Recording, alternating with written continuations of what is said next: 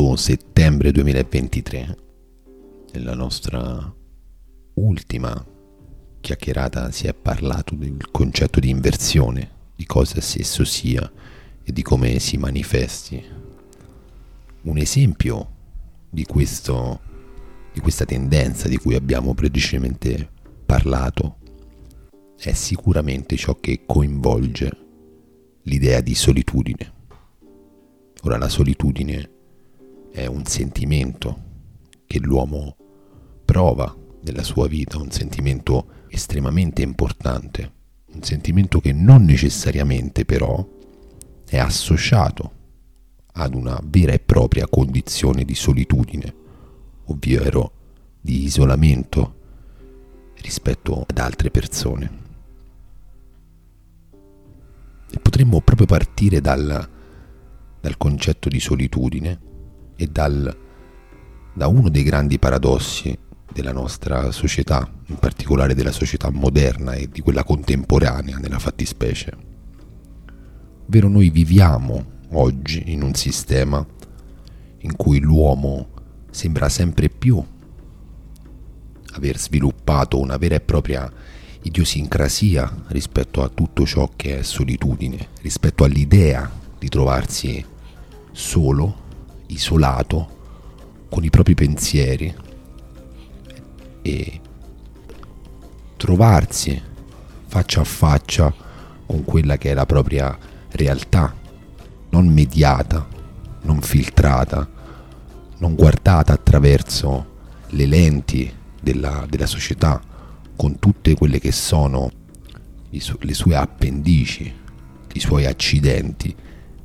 che per forza di cose sono necessariamente costretti a cambiare nel tempo e quindi sono per loro stessa natura relativi. Ecco, nei momenti di solitudine l'uomo deve far cadere molte di, queste, di questi filtri e quindi è costretto almeno a provare a guardare le cose per quello che sono e soprattutto a, ri, a rivolgere l'attenzione entro se stesso. Ora, se da una parte l'uomo sembra aver sviluppato una sempre maggiore avversione rispetto a questi momenti e quindi indirettamente una paura verso l'idea stessa di solitudine, vediamo allo stesso tempo la società che abbiamo costruito e che andiamo sviluppando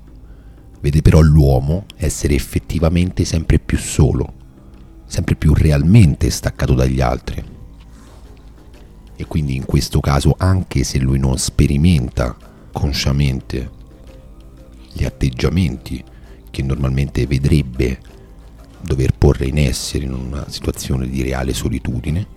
l'uomo si trova effettivamente nella realtà staccato da altri individui come lui da altre persone. L'uomo vive costantemente con i suoi simili, si interfaccia e si relaziona costantemente ad essi. I momenti in cui può effettivamente passare del tempo senza entrare in contatto con altre persone, specialmente se si vive nelle nelle città odierne e se si svolge più o meno quella che è la vita del, della persona media, beh, le, i momenti in cui può trovarsi da solo sono sempre minori, sono sempre più rari. Allo stesso tempo le interazioni però che vengono a svilupparsi tra persone sono, per usare una similitudine chimica sono di tipo essenzialmente debole, ovvero estremamente importanti alla base di numerosissimi fenomeni e vediamo allo stesso modo perché il meccanismo della nostra società non si fermi, perché l'ingranaggio della, dell'odierna civiltà possa continuare a girare, queste interazioni sono fondamentali, tutto ruota attorno alle interazioni tra persone.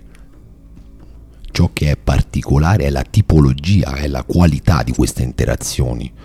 che non sono di tipo covalente, non permettono lo svilupparsi, l'intrecciarsi di relazioni forti. Le persone infatti non tendono a conoscersi,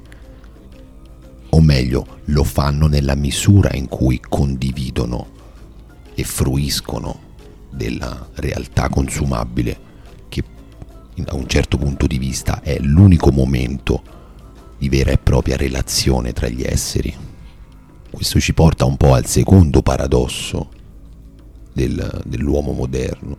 che da una parte si è costruito questo personaggio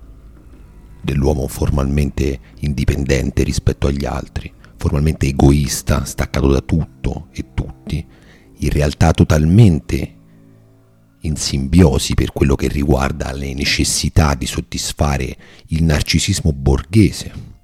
per non parlare poi di una vera e propria organizzazione della nostra società che ci rende totalmente dipendenti dal sistema produttivo, al punto che solo immaginarsi di staccarvisi è semplicemente impensabile. E quindi di fatto questo toglie un po' la possibilità all'uomo di vivere in maniera isolata, anche se lo volesse. La solitudine è, tuttavia, e rimane essenziale per lo sviluppo dell'uomo, un momento fondamentale in cui questo può rivolgere l'attenzione alla propria interiorità, può isolarsi dalle contingenze che quotidianamente lo attanagliano e che da piccoli accidenti della realtà quotidiana sono divenuti ciò a cui ruota attorno tutta la nostra esistenza, con l'evidente risultato di svuotarla progressivamente di ogni significato. Ecco, la solitudine può divenire la cura a questa condizione estrema in cui verte l'uomo, può divenire momento di riflessione, momento in cui l'uomo può cercare, può almeno tentare di vedere le cose da un punto di vista totalmente nuovo. La solitudine è infatti un momento per definizione dolorosa, perché se reale obbliga ad un certo momento un certo grado di riflessione, riflessione che però non è di tipo dialettico, proprio perché se reale non si nasconde dietro le parole, ma scava all'interno dell'interiorità fino ad arrivare all'essenza. La solitudine obbliga, se si raggiunge un certo grado di impegno, ad effettuare quella che abbiamo precedentemente definito come una vera e propria scissione anche se momentanea, all'interno dell'uomo, che obbliga questo ad estraniare da sé, in una certa misura, tutto ciò che non è autentico, tutto ciò che contribuisce a guardare in maniera distorta la realtà, se stesso, ciò che lo circonda, proprio in virtù del fatto che non lo rappresenta, proprio in virtù del fatto che non è realmente se stesso, che dipende dal mondo esterno. E quindi una volta accantonato questo aspetto che gli impedisce di vedere la realtà per quello che è, l'uomo può procedere ad una reale analisi della realtà, analisi che ripetiamo però non avviene su un piano dialettico, non avviene su un piano logico, ma che sfrutta la potenza di ciò che è stato chiamato da altri intuizione. È solo nella solitudine, infatti, che si può arrivare a distinguere chi accende il fuoco da cosa effettivamente sta bruciando. L'incontro con i demoni passa inavvertito. La lacerazione delle ferite e il dolore provato rimane e questa è la condizione dell'uomo in tutta la sua vita,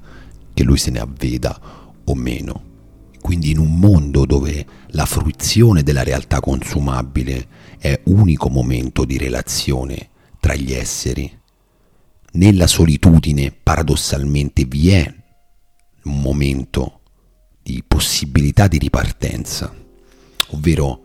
il momento catartico della solitudine, quale irripetibile occasione per lanciarsi verso l'ignoto, ovvero il momento in cui si può tentare di guardare la realtà per quello che è per quanto ciò sia estremamente difficile, dispendioso in termini di energia, per quanto questo richieda a volte molteplici esistenze affinché sia possibile. E quindi coltivare la solitudine come antidoto alla controparte negativa della solitudine, che poi è quello a cui l'uomo viene soggetto quotidianamente nella realtà, ovvero l'incapacità di penetrare i propri simili, l'incapacità di sviluppare una vera socialità che non sia soltanto un riflesso posticcio di una condivisione del consumo e della progressiva distruzione dell'uomo che segue questa condizione. Senza che ciò accada, l'uomo è condannato a continuare a scambiare ciò che lo muove per gli oggetti del proprio desiderio, quindi il mosso dal movente. Continua di volta in volta ad invertire causa ed effetto,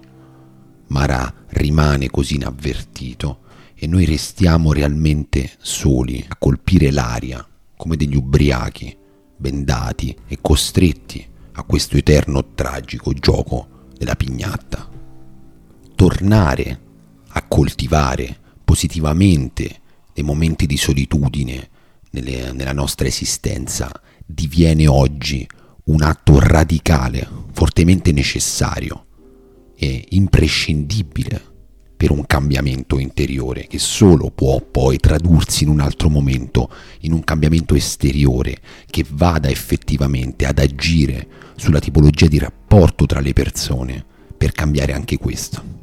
E allora ancora una volta il nostro appello è quello di iniziare a coltivare un'azione interiore parallelamente ad una esteriore perché senza di questa, senza un'attività che veda l'uomo rivolgersi in se stesso ed agire radicalmente, nessun cambiamento è possibile. Per aspera ad astra.